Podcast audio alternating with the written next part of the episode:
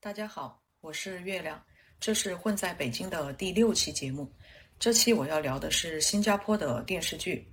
我本来应该请我的初中同学来和我聊这个话题，因为这些新加坡的电视剧绝大部分都是在我读初中的时候看的。不过，我和这些同学早已断了联系。我也不知道在初中三年我看的这些电视剧，对形塑我的精神世界到底产生了什么样的影响。但是很奇怪。我并没有因为看过的这些电视剧而对新加坡这个国家产生什么特别的感情，我没有觉得它很亲切，我都从来没有想过要去新加坡走一走、看一看。而这段看剧的经历在结束之后，就像沉入大西洋海底的泰坦尼克号一样，彻底在我的记忆里沉睡了。我甚至觉得它过于清冷，因为它从来没有被任何事情点燃过。如果要让它苏醒，也只能是因为我自己，只是我从来都不想通过这样的方式来回忆自己的青春，因为这样过于矫情。我一直对那些煽情的东西敬而远之，因为它不符合我的审美。所以这一期没有嘉宾，但我不是瞎聊，我很认真的做了功课，不过内容却很任性。我要聊的，就是我想表达的。印象里，我看过的第一部新加坡电视剧是《人在旅途》。《人在旅途》一共有三十集，于一九八五年首播。这部片子的剧情已经不记得了，但是还记得主题曲。《人在旅途》的男一号是吴岱融。吴岱融是上世纪八十年代新加坡的当红小生，曾有“新加坡第一帅哥”的称号。一九八四年，吴岱融主演了新加坡的第一部武侠剧《怒海萍踪》。一九八六年，吴岱融主演了《道日英雄传》。《道日英雄传》的故事发生在靖康之难这个时期，一代名将岳飞蒙冤被杀，周苑、岳峰等义士相继为国献身。这个简介看起来应该是我们内地会拍的题材，但很有意思，这是新加坡拍的第一部古装剧。这部剧的导演是李国立，对。就是那个在一九九八年转战内地并成立了唐人影视的李国立，《道日英雄传》的主题曲和插曲均由梁丽人作词，李伟松作曲，凤飞飞演唱。梁丽人是香港和华语电视业的资深制作人，他曾经是香港亚视，也就是 ATV 的王牌编剧，创造了香港电视业的编剧制度，同时也培养了许多知名的编剧。一九八四年，李伟松和李思松兄弟两人在新加坡广播局为首部电视剧《雾锁南洋》征集主题曲的比赛中脱颖而出，两人双双进入前十名。从此，两人也展开了和电视剧音乐的不解之缘。如今，两人也是新加坡无可争议的音乐教父级人物。而凤飞飞被称为“帽子歌后”，她在内地传唱度最高的应该是。《雪山飞狐》的片尾曲《追梦人》，《追梦人》的原曲《青春无悔》是罗大佑为电影《天若有情》创作的主题曲。之后作为纪念台湾作家三毛的歌曲，在增加了四句歌词之后，由凤飞飞演唱。二零一二年一月三日，凤飞飞因肺癌在香港逝世。二零二零年七月十一日，梁丽人去世，享年七十二岁。新加坡广播局从制作第一部电视剧开始就非常的重视音乐。我想，只要是看过新加坡电视剧的内地观众都有这样的感觉。那些电视剧的剧情、人物都不记得了，但是只要听到片中的音乐，不管是主题曲、插曲还是片尾曲，都能不由自主地跟着唱起来，而且连歌词都还记得。一九八七年，因拍戏受伤的吴岱融来到香港发展。成为了 TVB 旗下的艺人，因此，当我在《绝代双骄》里看到他时，我不知道他到底是哪里人。《绝代双骄》拍过很多版，但在我的审美里，最好的花无缺就是吴岱融，最好的小鱼儿是梁朝伟。一九八九年，吴岱融又出演了《边城浪子》，这部剧的导演是王晶的老爸王天林。吴岱融在《绝代双骄》里经常穿着白色的衣服。白衣飘飘，玉树临风；而在《边城浪子》里，他总是一袭黑衣。傅红雪是个很惨的角色，用今天的话说，就是古装界的美强惨。吴岱融把这个角色的凌厉和脆弱都演绎得很好。很多人也是因为看了电视剧才去看的古龙的小说。之后，吴岱融还演了《玉面飞狐》卓不凡、《剑魔》独孤求败。《剑魔》独孤求败这部剧的知名度肯定是比不上前面几部。这部剧的特殊之处在于，它是一部金庸的同人剧。金庸同人剧比较有名的有七部，分别是1989年的《剑魔独孤求败》，1992年的《中神通王重阳》，1993年的《南帝北丐》，《九阴真经》，《金蛇郎君》，1994年的《金毛狮王》和1996年的《武当张三丰》。我印象比较深刻的是《中神通》王重阳、南帝北丐和金蛇郎君，因为这三部都是郑伊健主演的，我有段时间很喜欢他，所以就看了很多他演的电视剧。二零一五年，大鹏导演的一部叫《煎饼侠》的电影，在电影快结束时，古惑仔出场了，我那时才发现，那是我第一次在大荧幕上见到郑伊健。不过，在小屏幕里，他肯定是和陈松伶最有 CP 感。还记得《笑看风云》播出的时候，我特别讨厌郭爱民饰演的黄磊，导致好些年我都无法客观评价郭爱民和刘青云这对夫妻的演技。前面提到的《绝代双骄》《边城浪子》《玉面飞狐》《剑魔独孤求败》也被称为吴岱融的经典四部曲。在九十年代初，吴岱融因私自去亚视宣传个人唱片而遭到了 TVB 的雪藏，不久之后就和 TVB 解约了。二零二二年八月十二日，第十二届北京国际电影节的红毯仪式在北京隆重举行。吴岱融作为《我的非凡父母》这部电影的主演，和惠英红、吴千语一同盛装出席。为了庆祝香港回归祖国二十五周年，本次的北影节特别策划了“光影浪潮：香港电影新动力”的单元特展，而《我的非凡父母》就是其中的一部。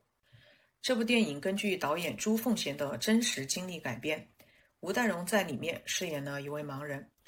吴岱融生于一九五九年，今年已经六十三岁的他，还愿意去拓宽表演的边界，是一位值得我们尊敬的前辈。在《人在旅途》这部电视剧里，出现了一个我最喜欢的新加坡女演员，不过，属于她的时代还没有到来。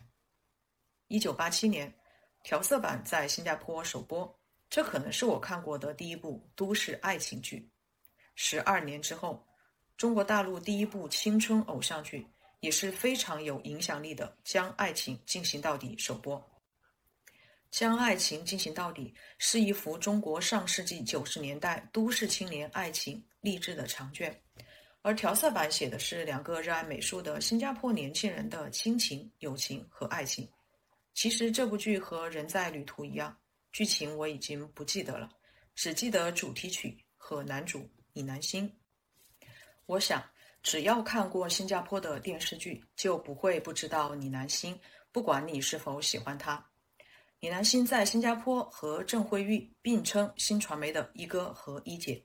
一九八九年，李南星和郑慧玉主演了《倾心换我心》这部剧，我没什么印象了。李南星让我印象最深刻的肯定是《莲花争霸》。《莲花争霸》是一九九三年新加坡广播电视局的武侠大作。用今天的眼光来看，这部剧的阵容是非常强大的。《莲花争霸》一共二十五集，有四位导演、四位编剧。我想，梁胜全导演在内地观众的心中是非常有地位的，因为他是《仙剑奇侠传》的导演之一。《莲花争霸》的武术指导是刘志豪。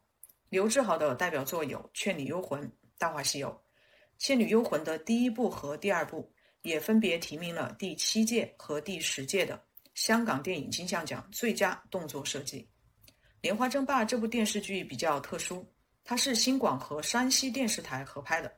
当时剧组是去到了山西的云冈石窟等地取景，因为是实景拍摄，自然就要比同期 TVB 的那些在棚里搭出来的假山假景要高级得多。一部优秀的影视作品。一定要有传唱度高又经得起时间洗礼的音乐，《莲花争霸》的主题曲《江湖路》、插曲《回首红尘》和片尾曲《再回首》都是罗文演唱的。每次听到无怨无悔，我走我路，走不进天涯路时，都会心潮澎湃。同时，片方又从滚石买了电影《东方不败之风云再起》的主题曲《笑红尘》的版权。此外，喜多郎的大蛇也给人留下了非常深刻的印象。这首配乐贯穿在每一集的四个章节里，相当于过场的 BGM，也是中间每个人物的图片插曲。这首配乐听起来有点神秘，又有点诡异。大蛇选自喜多郎发行于一九九零年的音乐专辑《古世纪》，专辑在 Billboard 杂志新世纪专辑排行榜中连续八周排名第一。这张专辑也让喜多郎第二次获得了格莱美奖最佳新世纪专辑的提名。从这首配乐的选择，我们也可以看出《莲花争霸》的出品方新加坡广播电视局的审美和野心。《莲花争霸》的故事糅合了古龙的《流星蝴蝶剑》和根据金庸小说改编的电影《笑傲江湖二：东方不败》以及《东方不败之风云再起》。虽然李南星凭借《莲花争霸》沈冲这个角色拿下了红星大奖最受欢迎男艺人奖，但当时他的风头却被反一白玉川盖过了。我和我的同学们当时争论过，演白玉川到底是男的还是女的。我们可以不记得《莲花争霸》的剧情和所有人物，但不会忘记白玉川。多年以后，我才知道，扮演白玉川的这位女演员叫塔林托亚，她出生在中国的内蒙古。一九八八年移民新加坡，一九九一年踏入演艺圈的塔宁托亚并未受到星广的重用，饰演的角色也多为配角。根据他本人的回忆，白玉川是他为数不多的戏份比较多的角色，也是他唯一一个反串男人的角色。塔宁托亚接拍《莲花争霸》时年仅二十三岁。此后说到女扮男装，有林青霞的《东方不败》，有叶童的许仙，也一定有。塔宁托亚的白玉川，一个角色能让观众一直念念不忘，在我看来，这就是作为演员的成功，也是作为演员的最大幸福。不过在当时，我和我的许多同学一样，都不喜欢《莲花争霸》的女一小蝶，后期甚至到了有点讨厌她的地步。我们为什么不喜欢她呢？可能是因为她不够漂亮，然后在处理感情的时候总是拖泥带水、黏黏糊糊的吧。在《莲花争霸》里，我最喜欢的女性角色是刘秋莲饰演的邱若兰和风二娘。如果说小蝶有时候看起来有点木的话，那风二娘就是风韵十足了，颇有点《新龙门客栈》里张曼玉的味道。张颂文在《光影中的演技派》里提出了角色的三层人生理论，即角色的表面人生、私下人生和隐秘人生。把这个理论放到这部电视剧里，倒是颇为合适。例如，风二娘既是牡丹园的老板娘，也是杀手组织流星门的首领，这是一个游走于黑白两道的人物。这样的人物也给了刘秋莲非常大的表演空间。最后，风二娘替那个不爱她的男人沈冲挡下了白玉川的寒冰掌，这样的情节也让我想起了1991年孟非版的《雪山飞狐》。我们都喜欢程灵素，但是胡斐不喜欢他。胡斐非要和观众对着干，喜欢我们都很讨厌的袁子怡。最后，陈灵素为了救胡斐，牺牲了自己，还用七星海棠蜡烛毒死了前来寻找药王神篇的石万琛等人。我还记得，我是和几个同学在教室里看的这段剧情。看完之后，有个女生说不想看了，大家表示同意，于是就把电视关了。几年后，我和几个女同学又一次关掉了电视。这一次是因为永不瞑目里的萧童的死亡。当萧童倒下的时候，屏幕外的我们哭得认真且投入。我们一边哭着，一边骂着导演，一边关掉了电视。有个男生在旁边一边摇头一边说：“演戏的是疯子，看戏的是傻子。”说完之后，他得到了这样一句回答：“要你管，你们这些男生根本就不懂。”不过，我已经想不起来上次为一个影视作品的角色伤心痛哭是什么时候了。前面提到李南星是新广一哥，而新广一姐就是郑慧玉。我看的郑慧玉的第一部电视剧是《三面夏娃》。《三面夏娃》这个剧名起得非常妙，它既可以指剧中的三个女孩，即由郑慧玉饰演的吴金宝、波波，杨妙玲饰演的庄景和林梅娇饰演的琪琪，也可以指一个女孩三个不同的面相。《三面夏娃》是一九九一年的片子，这也从侧面反映出新加坡的电视剧在剧作层面的超前。《三面夏娃》还有一部同名电影，是纽纳里·约翰逊导演在一九五七年拍摄的。这部电影让乔安娜·伍德沃德拿下了第三十届奥斯卡最佳女主角以及第十五届金球奖电影类的剧情片最佳女主角。我和我的妈妈在看《三面夏娃》这部电视剧的时候，都不喜欢郑辉宇饰演的波波。波波当时是一个爆炸头，看起来有些另类。他很自私，脾气也不好。用我们的方言说，这个女孩有点渣范儿。我喜欢琪琪这个角色。但一直都对林梅娇这个女演员不是太感冒。琪琪有点像个乖乖女，聪明、美丽、正直。但其实剧中那个叫庄景的女孩才最像我们自己，普通、平凡、真实。或者由于太过于普通，饰演庄景的女演员杨妙玲并没有在我的记忆里留下什么印象。《三面夏娃》的男主劳伦斯由沈金星饰演，一九八六年。当时的沈金星还是个脚底按摩师，一个客人看到新加坡广播局招收艺人的消息后，觉得沈金星外貌出众，便自作主张地为他报了名。这个故事的结局就正如大家所看到的那样，沈金星被录取，从此踏入了影视圈。三年后，长篇电视剧《浮沉》播出，《浮沉》的背景大概是上世纪六七十年代，这也正好是新加坡经济起飞的一段时间。浮沉写了两代渔民之间的悲欢离合，可见这部电视剧要反映的是大时代下那些小人物的命运。之前提到的电视剧都是二三十集左右，浮沉很长，一共有五十集，里面的每个人物都有自己鲜明的性格，也有自己不同的命运。用今天的话说，沈金星在这部片子里演了一个渣男，在《三面夏娃》里他也是演的渣男。二零一二年。滕华涛也导演了一部名为《浮沉》的电视剧。这部电视剧改编自崔曼妮的同名小说，由《失恋三十三天》的原班人马打造。《浮尘》获得了第十九届及二零一三年上海电视节白玉兰奖的电视剧金奖提名，最佳导演提名、最佳编剧提名、最佳女演员提名。最后，张嘉译拿下了最佳男演员。但是有很多观众并不买账。一位网友认为。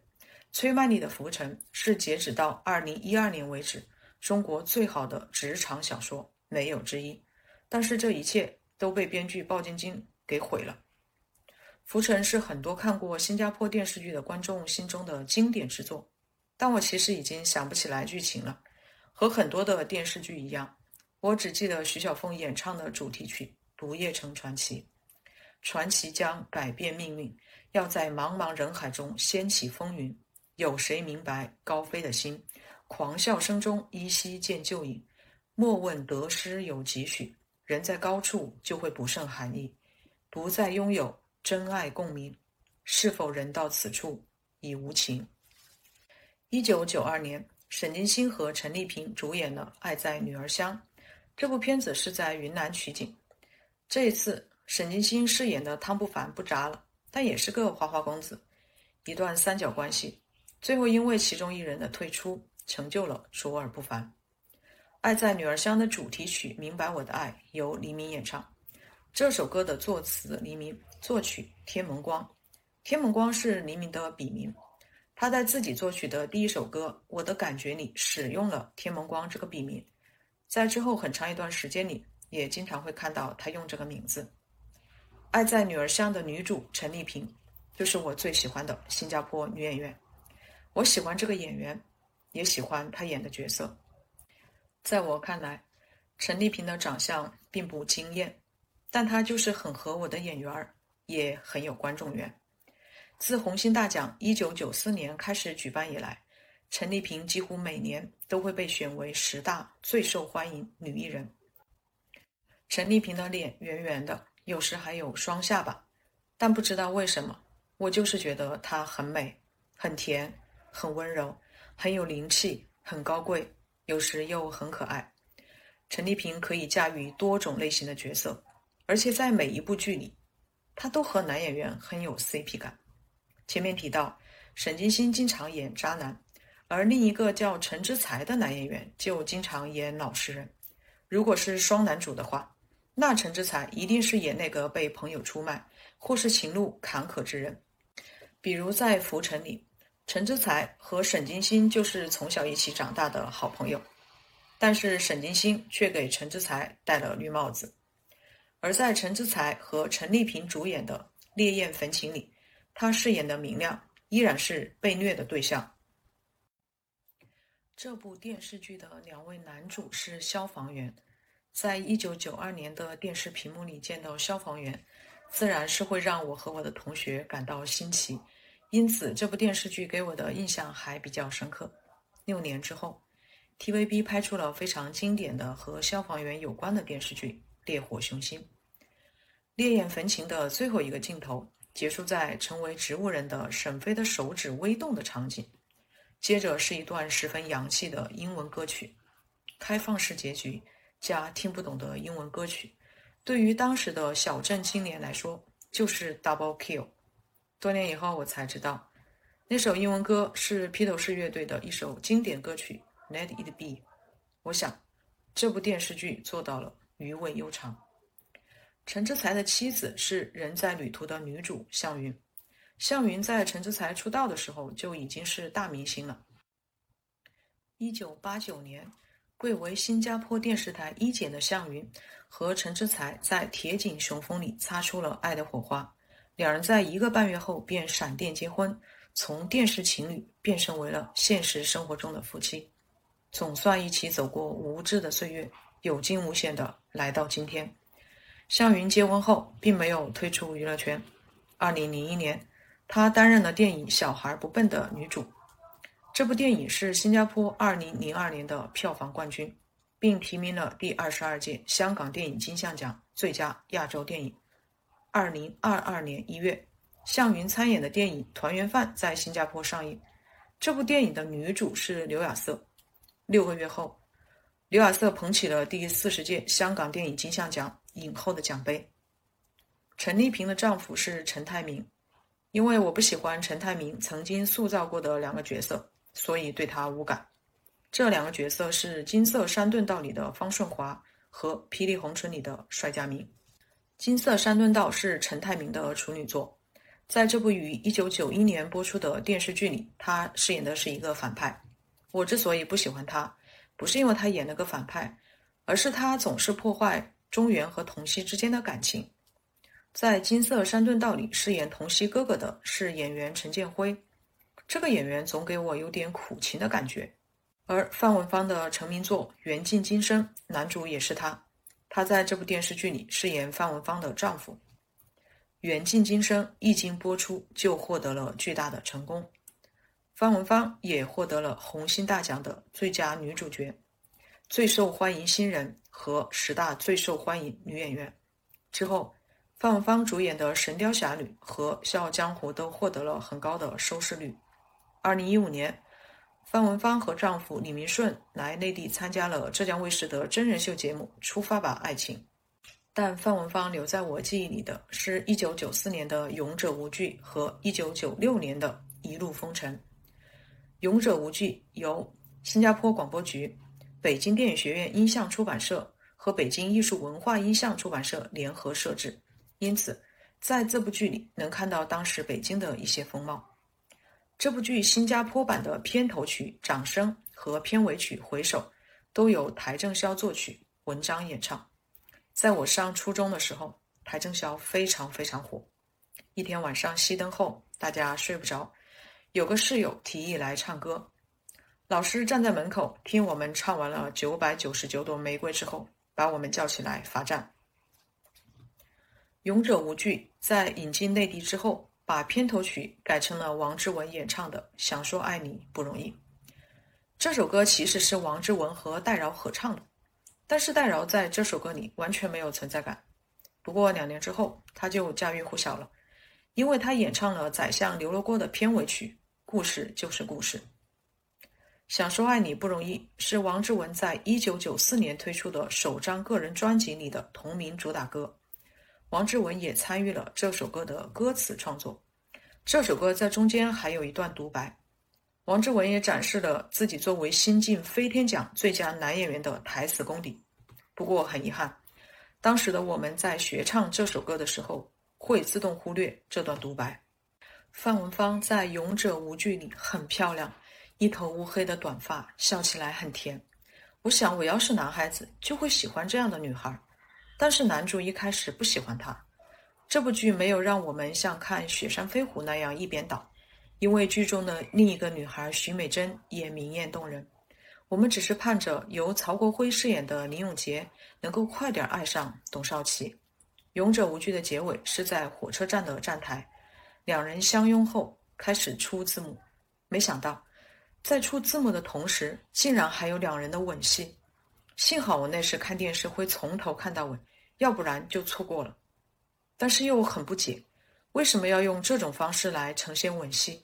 难道电视台不知道那些长长短短的字幕会干扰到观众看戏吗？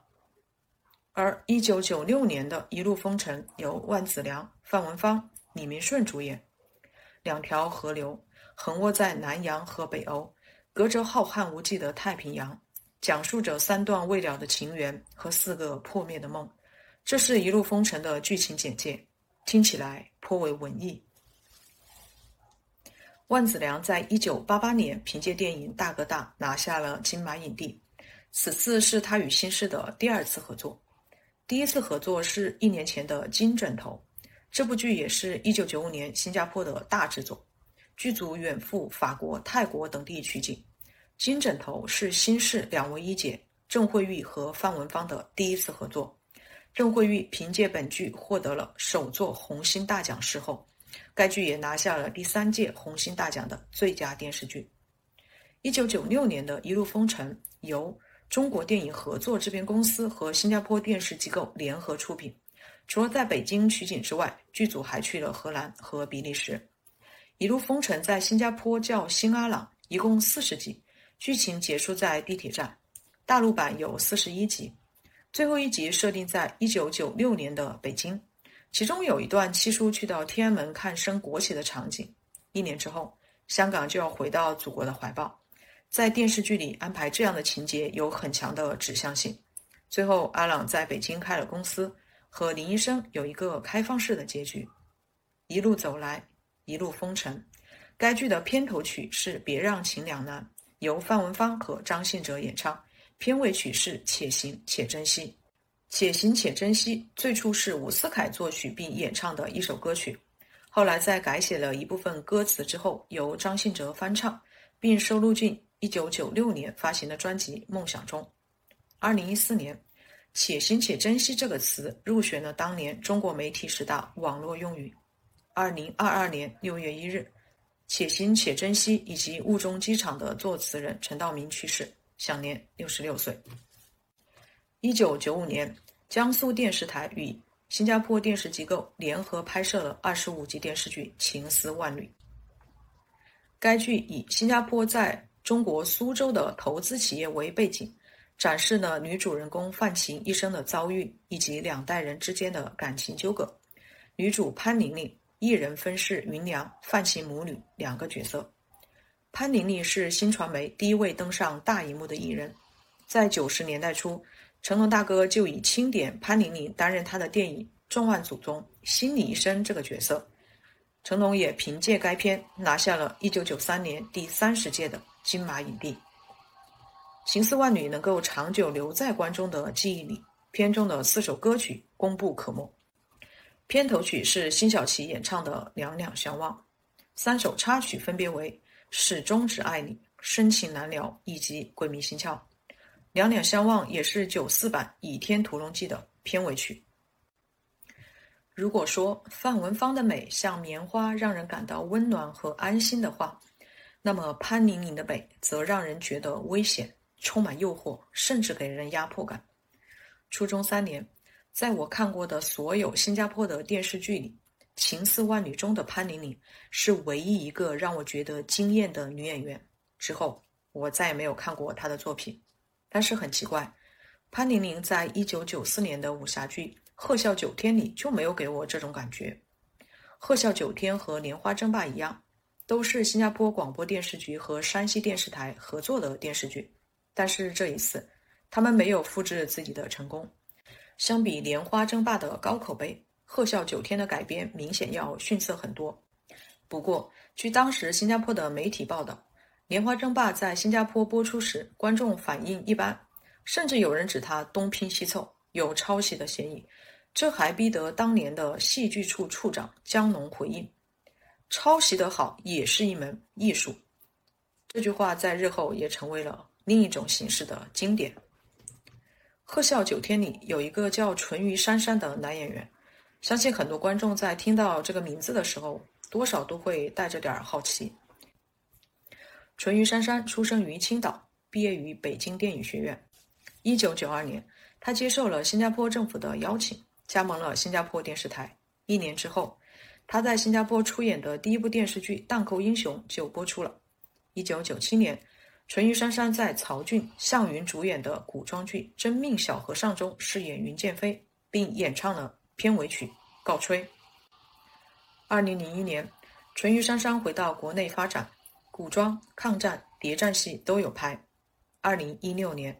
他在吴京导演的《战狼二》中饰演奸商林志雄，我也是看完这部电影之后才知道了他的名字。作为一名演员，只要把职业生涯拉得够长，走得够坚定，那么就一定有机会在观众心中留下属于他的名字。新加坡的古装剧留在我印象里的还有两部，一部是《昆仑奴》，另一部是《塞外奇侠》。《昆仑奴》是广东电视台与新加坡合拍的剧集。这也是广东台首次与国外的电视台合作。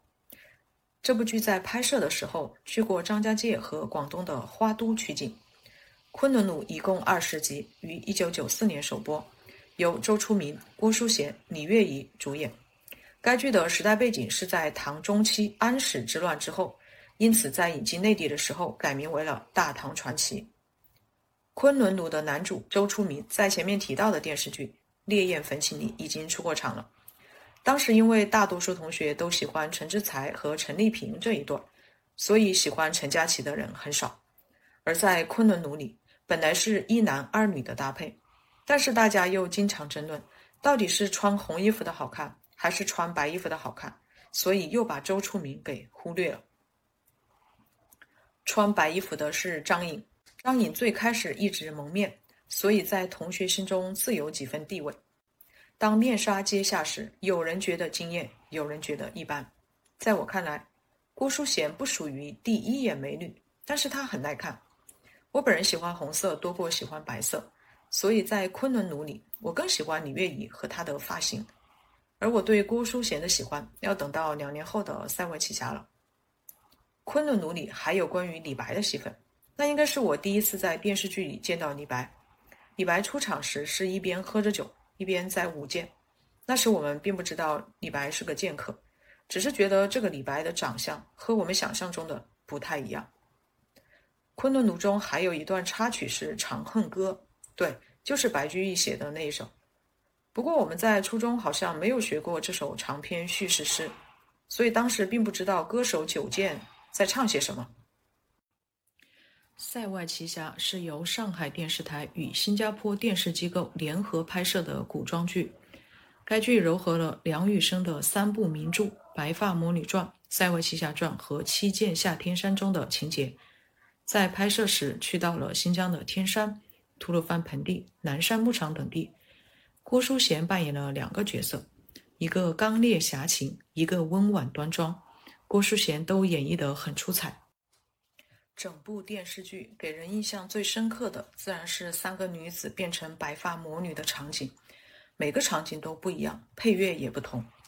这部电视剧的音乐阵容是十分强大的，主题曲是张洪量词曲并演唱的《天若有情》，片尾曲是关淑怡演唱的《重逢》，插曲有王菲演唱的《雪中莲》，关淑怡演唱的《乱了》，以及周华健、齐豫演唱的《天下有情人》。《塞外奇侠》应该是我看的最后一部新加坡的古装剧。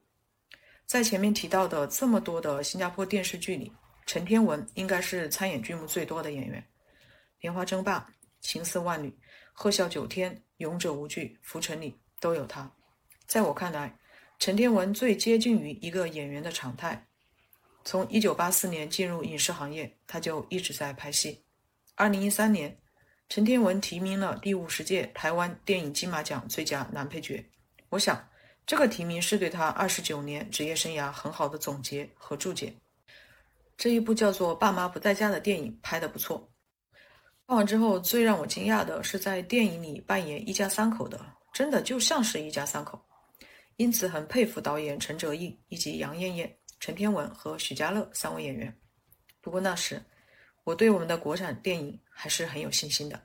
二零一三年，我们的国产电影有王家卫的《一代宗师》，周星驰的《西游降魔篇》，薛晓路的《北京遇上西雅图》，邱礼涛的《叶问终极一战》。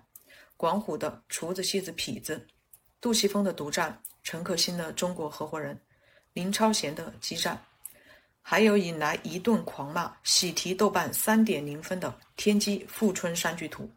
只是没有想到，几年之后，国产电影会呈现出这样的姿态。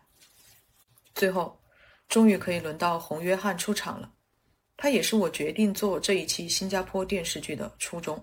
洪约翰，新加坡男演员。籍贯广东潮州，生于香港。一九八九年毕业于新广第九期演员训练班。一九九零年代初，洪约翰是新加坡电视圈的当红小生，曾主演了《生命街车》《金色山顿道》《霹雳红唇》《轰天龙虎》，和李南星、曹国辉、沈金星并称当年新传媒的四大天王。刚才提到的这四部电视剧，就是我看过的洪约翰的所有作品。上初中时我已经住校了，只有周末才能回家，所以其实这四部剧在当时是没有看全的。我的妈妈有时会在镇上赶集的时候来学校看我，然后她就会给我讲这几天都演了什么内容。她讲的时候，我的那些同学就会过来听。我还记得她当时对我说，要像《生命街车》里洪约翰演的庄天生一样，踏踏实实做人，就正如张浩哲在主题曲《擦亮生命》里所唱的那样。我不能在漫长夜里蹉跎时光，我要用双手把自己生命擦亮。上中学时，洪约翰讨论度最高的电视剧自然是《霹雳红唇》了。记得当时两个女生为了《霹雳红唇》的最后一句歌词是“我的唇你的伤”还是“你的唇我的伤”，争吵了半天，最后还闹翻了。一周之后，两人才和好如初。《霹雳红唇》里的所有角色我都不喜欢，因为。我只喜欢戴天。如果有人喜欢帅佳明，那我们不会和他说话；如果有人企图为倪杰辩解，至少在那一天，我不会和他说话。戴天其实是个狠毒之人，他把所有的温柔和美好都给了倪杰，倪杰装病骗回了戴天，戴天为保护他而死，戴天如愿以偿的死在了小杰的怀里。那时的我们并没有接受电视剧的启蒙教育。有情人为什么不能终成眷属？因为女一不能和反一在一起。霹雳红唇的最后，倪杰站在戴天的墓前说了一句：“天哥，你放心，我会永远带着你送我的戒指。”听到这句话时，我一点都不感动，因为人都已经死了，说这些话根本就没用。倪杰到底爱不爱戴天？我从来没有想过这个问题。因为它与我无关。我在二零一五年又再次重温了《霹雳红唇》和《金色山顿道》，看完之后才发现，《霹雳红唇》竟然是尔冬升导的。洪约翰在《霹雳红唇》里演坏人，陈泰明演好人，而在《金色山顿道》里，两人正好反过来。不过在我看来，方顺华比戴天坏多了。之前不知道山顿道是什么意思，看完后去查了一下。原来山顿道是新加坡金融区的主要道路，也是新加坡的金融中心。不过，编剧对商场上的那些不择手段显然是很唾弃的。一九九三年，洪约翰与新市解约，随家人返港后加入亚视，成为继吴岱融之后又一位赴港发展的新市议员。不过，他没有吴岱融那样的好运。洪约翰在亚视不受重视。只在《希望之王》《枪神》等剧里演过一些戏份非常少的小配角。此后，他淡出香港演艺圈，不知所踪。即使是在互联网如此发达的今天，也没有人知道他的确切消息。某一年，听说他在广东一带做生意，有影迷就到商圈去一家一家的询问他的下落。不知他是否知道，有一群中国的影迷一直都在找他。天涯上有一个叫“惊鸿一瞥红约翰，十年难忘是代天”的帖子，开帖的时间是二零零七年十二月，最后一个留言是二零二一年十一月。这个只有五页的帖子，已经存在了十四年的时间。只是如今，这个帖子的名字应该改成“惊鸿一瞥红约翰，三十年难忘是代天”。《霹雳红唇》于一九九二年首播，到今年正好三十年。人到中年的我，自然看过很多演员演过的很多电视剧。洪约翰不是最好看的，也不是最会演戏的，但他是唯一一个可以让我无条件的放弃作为观众的立场，跟着他走的人。我自诩是爱憎分明之人，但在洪约翰面前，我没有原则。不管他演的是好人还是坏人，我都喜欢他。只是在过去这三十年的时间里，洪约翰再也没有给过我机会。他将演员的第一自我彻底放逐，直至消失，只留下了第二自我。我在他职业生涯最辉煌的时候与他相遇，纵然是昙花一现，我也见证了花开的全部过程，与他一同共享了时间。人在旅途，我并不着急到达终点，因为正是那些琐碎的细节，才最值得纪念。三十年的时间，在我的偏执的一路加持下。终于成就了洪约翰的独一无二。纵观我这一生的看剧、观影的经历，不会再有比戴天更特殊的角色，也不会再有比洪约翰更特殊的演员。如果哪天我想他了，可以点开视频，屏幕里的他永远生动，永远鲜活。天哥存于心中，即是永恒。至此，我与新加坡电视剧的五年限定。正式画下句号。看完这些新加坡的电视剧后，我们就毕业了。初中毕业意味着九年义务教育结束了。有条件的同学继续读书，没条件的就离开了学校。有的人回家务农，有的在镇上做点小生意，有人去城里打工，有人离开了家乡，还有人在几年后便结婚生子。而未来对于我和我的初中同学来说过于遥远，我们不懂，我们也从来不去想象，我们没见过世面，不知道外面有什么样的世界，但是我们不自卑，也不迷茫。我只知道，当我一边吃着麻辣肉干，一边和整个宿舍的人听我的妈妈讲述剧情时，我是快乐的。每个周末，一群女生围在一起讨论看过的新加坡电视剧时，我们的喜怒哀乐是真实的。我们不懂什么是命运，屏幕里的一切终究只是幻象。不过，每个人在毕业后又很自然地接受了自己的命运，仿佛那就是自己本该要走的路。九月，我离开了小镇中学，去到了县里读书。我也坦然接受了自己的命运，没有愤世嫉俗。我祝福那个顶替我去到城里读书的同学，希望他好好学习，天天向上。我再也没有回过学校，那所中学早已被夷为平地，不复存在了。友情可能已经被埋葬，但却留下了人生中的第一次心动。不过，那个我喜欢过的人，那些喜欢过我的人，讨厌过我的人，我都再也没有见过，我也再也没有听过他们的声音。我不知道他们现在在干什么，他们也不知道我在哪里。我觉得。青春没什么好遗憾、好惋惜的。青春既已珍惜，也就无需太过留恋。以上就是混在北京第六期节目的全部内容，我们下期再见。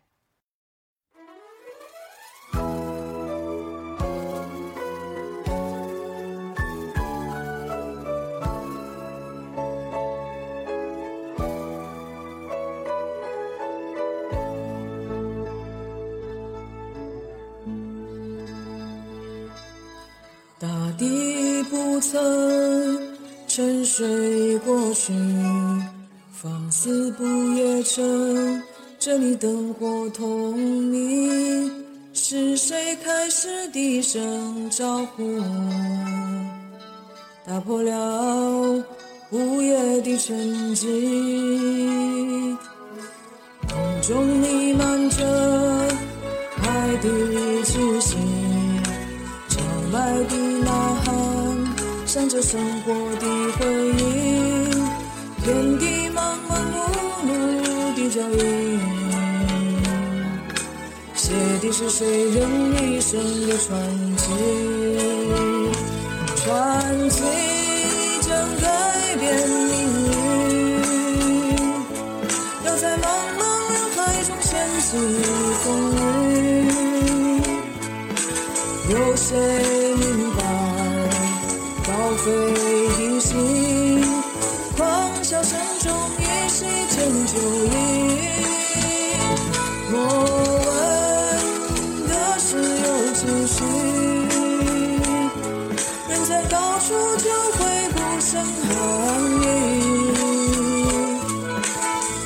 不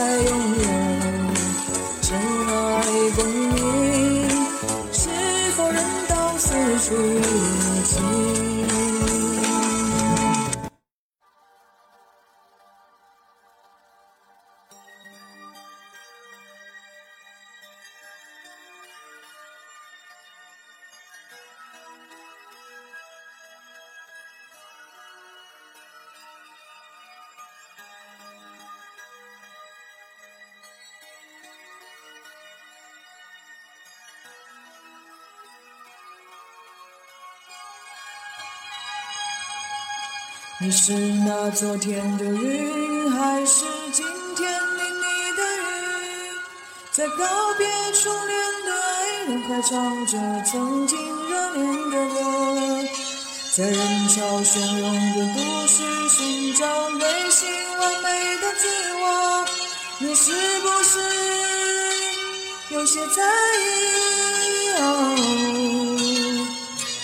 无数个夜里。小小的思念里，迟到的风里记着你，每夜的日子，轻声的呼唤你，亲爱的梦里在哭泣，想说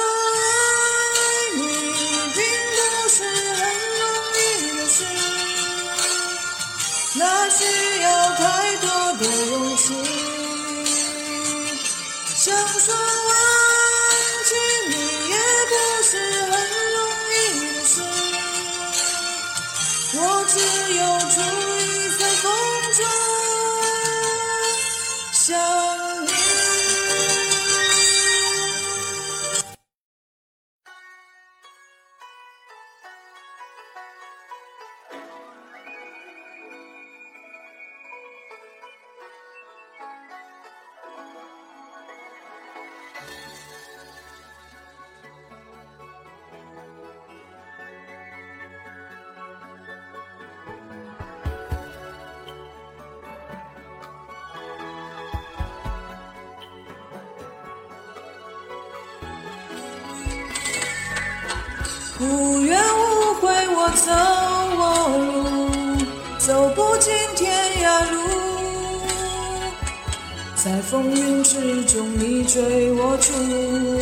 恩怨由谁来结束？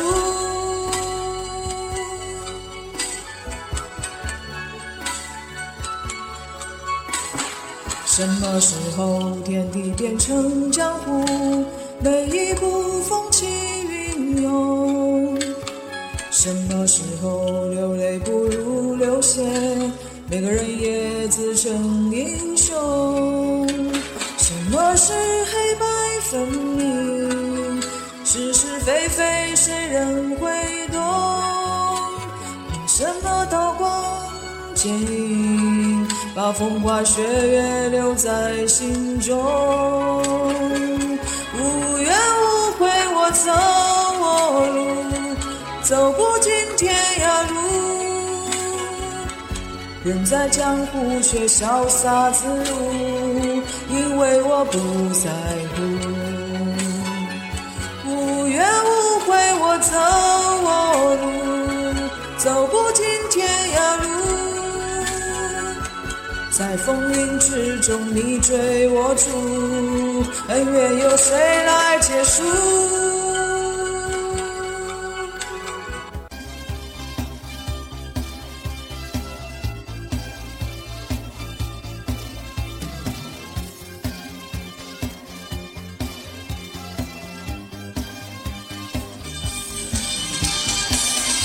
要用万丈豪情，把生命的火把给燃起。我要让光和热传下去，让别人的岁月和我一样亮丽。我要平南而志气，把荆棘的命途给踏平。我要迈开脚步走下去。让生命的旅途从此不再崎岖，烈焰焚情，烈焰焚情，让熊熊烈火燃烧我的过去。我要把往事化为灰烬，再重新塑造全新的自己。烈焰焚情，烈焰焚情，让熊熊烈火焚尽悲欢离然后在灰烬之中取火。让生命永远照亮着天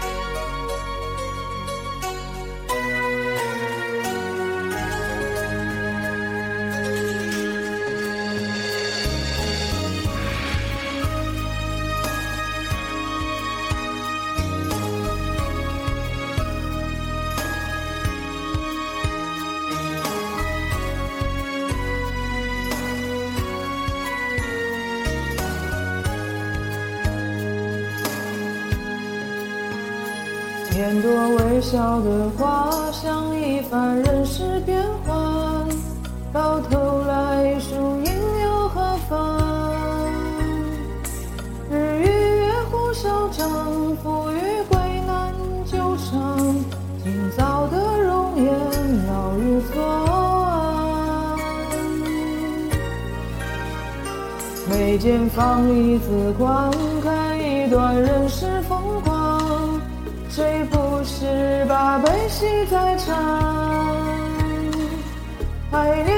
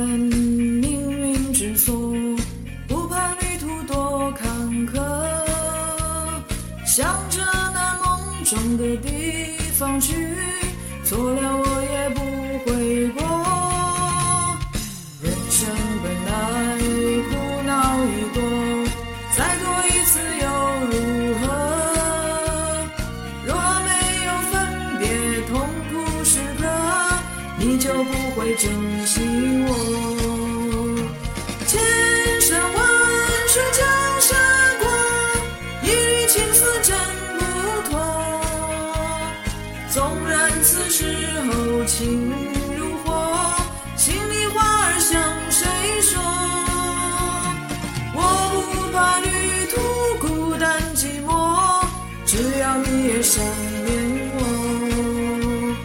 我不怕旅途孤单寂寞只要你也想念